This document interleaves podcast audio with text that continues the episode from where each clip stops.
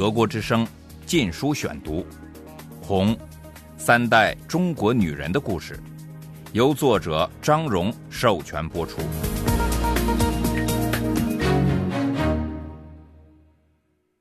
第二十二章：劳动改造，到喜马拉雅山边去。一九六九年一月至六月。第四节。我姥姥快满六十岁了，无法忍耐的脐痛终于压倒了她。她感到有千万根针扎在身上，扩散着，最后集中到耳朵里。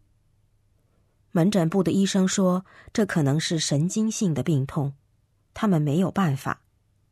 唯一的建议是尽量保持心情愉快。我带他去另一家医院。从织机石街走路得半个多小时。新当权派根本不关心小老百姓出门的交通，因为他们出门有专门司机开小汽车接送。公共汽车对革命并非生死攸关，他们就由它停开。人力三轮车又被禁止，说是压迫劳动人民。我姥姥因剧烈疼痛不能行走。我只好借了辆脚踏车，在后面的行李架上放一块软垫，扶他坐上去。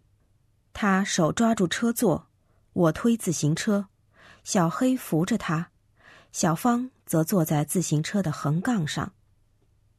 多亏一些医生、护士保持了职业道德和献身精神，医院还没有关门，但医院墙壁上有大标语。指责他们以工作压革命，这是坚持工作者的标准罪名。那位替姥姥检查的女医生眼圈发黑，眼皮时不时的抖动。我想她一定是被大群大群的病人搞得疲惫不堪了，而且她还得忍受那些政治攻击。医院里挤得满满的，到处是阴沉沉的男女。有些人脸部青肿，有的断了肋骨，躺在担架上，他们都是批斗会上的牺牲品。医生仍说不出我姥姥患了什么病，X 光和其他临床诊断设施都坏了，所以没法给她检查，只给了她各种止痛药。当这些药都不管用时，医院就收她住院，病房爆满。病床一张挨着一张，连走廊也排满了床。护士们从这间病房跑到那间，无法细心照料如此多的病人。我于是决定陪姥姥住院。我回家拿了一些厨房用具，以便在医院里为她烧饭。把一张竹席铺在她病床下，就是我的床。整夜，我不断被她的呻吟声惊醒。从薄被子下面钻出来给他按摩，暂时减轻他的痛苦。病房里到处是浓浓的尿骚臭，每个病人的尿壶就放在病床旁边。我姥姥很讲究清洁，一定要自己起身到便所去大小便，甚至夜间也如此。但别的病人并没这样做，他们的便鱼有时几天也不倒掉，不刷洗。几个护士忙得团团转，顾不上这些细节。姥姥的病床紧靠着窗户，可以看到医院的前园。现在这里长满了杂草，木凳也被砸坏了。我第一次透过窗户看出去时，见到几个小孩正围着一棵瘦小的玉兰树，扯它所剩无几的枝丫，要摘上面开着的几朵孤零零的花。成年人从旁经过也不干涉，破坏树木的行为已屡见不鲜了。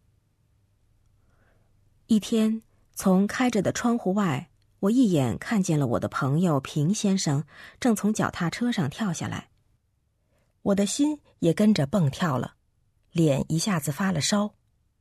我飞快的把玻璃窗当镜子照了照自己。在公共场合照真镜子会招来横批，有资产阶级生活方式之嫌。那天我穿了一件白底粉红格子外衣，当时刚允许年轻妇女穿这类图案的衣服。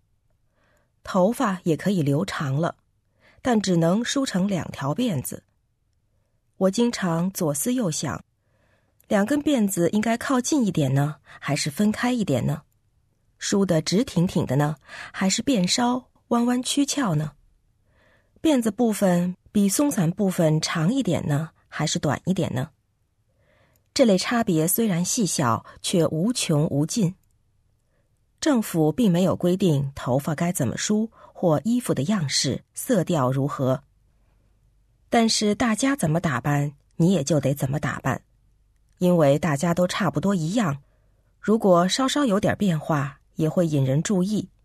所以看上去既要吸引人，又要跟别人没什么大的不同，使人无可挑剔，就成了一门真正的学问。我还在翻来覆去不满自己的形象时，平已经走进病房来了。他样子很平常，但有某种气质使他与众不同。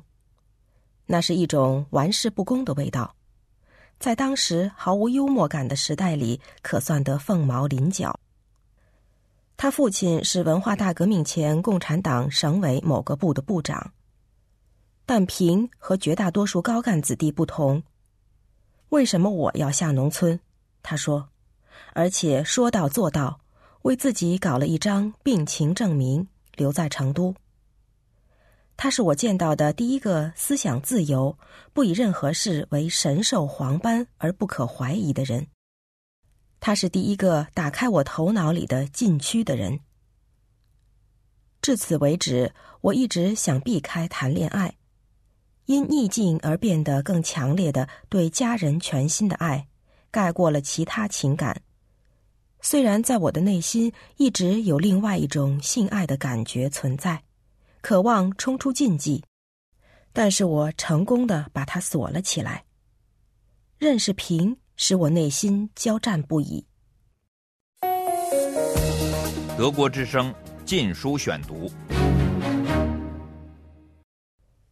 这天，平出现在我姥姥病房里，一只眼睛青肿，说刚被温先生打了一拳。温是我所在四中的高中学生，不久前护送一位在宁南大山里摔断腿的姑娘回成都就医。平故意满不在乎的描绘他两人打架的情形，暗示说温不高兴他与我过从甚密。后来我听温说，他打平的原因是他不能忍受这家伙在我面前自鸣得意、呲牙咧嘴的笑。温生得短小粗壮，大手大脚大板牙，和平一样，他也是一个高干子弟，但他总是卷起袖子，挽起裤脚，穿双草鞋，打扮的像个农民，完全是宣传画里的模范青年形象。一天，他告诉我他要回宁南去继续接受改造。我问他为什么，他随口回答：“为了紧跟毛主席啊，我是毛主席的红卫兵嘛。”我一下子愣住了，无言以对，还以为人们只在公开场合才说这种官话。然而他并非故作正经，他是脱口而出，使我觉得他是认真的。温的思维方式并没有使我对他敬而远之。文化大革命教育了我，不要按人们的信仰来区分他们，而该看他们是否心术不正，是否残酷。我知道温是个正派人。当我想永远脱离宁南时，就是请他帮的忙。我离开宁南已经两个多月了，虽然没有规定不准这样做。但是国家有办法使我迟早必须回大山里去。我的户口已由成都迁到宁南去了，待在城里就没有粮食和其他配给。这段时间我是靠家里人的定量配给过活的，维持不了多久。我意识到必须赶快把户口迁移回成都附近某个地区，因为农村户口是不准迁进城镇的。所以把户口重新迁回成都根本不行。把户口从偏远的山区迁移到像成都平原这样富庶的地区也不行，除非有亲戚在那儿愿意收容我们。发明个亲戚是容易办到的，因为中国人七大姑八大姨太多，没有人弄得清。我有个好朋友楠楠，刚从宁南回来找路子，我跟他计划一块儿转，还加上我此刻仍在宁南的姐姐。迁移户口，首先得搞到三张证明。第一张是亲戚所在的公社，说明他们愿意接纳我们；第二张是这个公社所在的县政府批准公社的请示；第三张是四川上山下乡知识青年办公室批准这次迁移。有了这三张证明，我们还得回宁南生产队获取他们的批准。然后再到县城找管户口的，最后由他们同意放我们走。只有到那时候，我们才可拿到那份对每个中国公民都至关重要的文件——户口簿。到了新地方，再把它交给当地政府。只要你想从政府画死的框框里走开一小步，哪怕是小小的一步，生活总是变得这样复杂。困难重重，这还不算，节外生枝是家常便饭。当我们正在计划迁移时，犹如晴天霹雳，中央政府发出一项新规定：从六月二十一日起冻结户口。现在已经是五月的第三个星期了，在那之前能找到一个真正愿意接纳我们的亲戚，然后再把所有关卡打通，几乎是不可能。我们找温求助，他没有半点犹豫，就同意为我们制造这三张证明。仿造官方文件是严重的犯罪行为，可能会坐很久的牢。这位忠于毛泽东的红卫兵对我们的告诫只是耸耸肩。关键是印章，在中国，所有的官方文件都得有印章盖在上面。温写的一手好字。也会仿官印的字体刻章，他用一块肥皂来刻，一个晚上的时间，我们三个人所需的全部证明就都有了。没有他，就算运气好，这些至少也要花好几个月才能搞到。温还提议和我楠楠一起回宁南，帮助我们处理剩下的手续。快走了，我又不想走。放不下心，因为姥姥还在医院，他极力催我动身，说他要出院回家，以照看年幼的弟弟。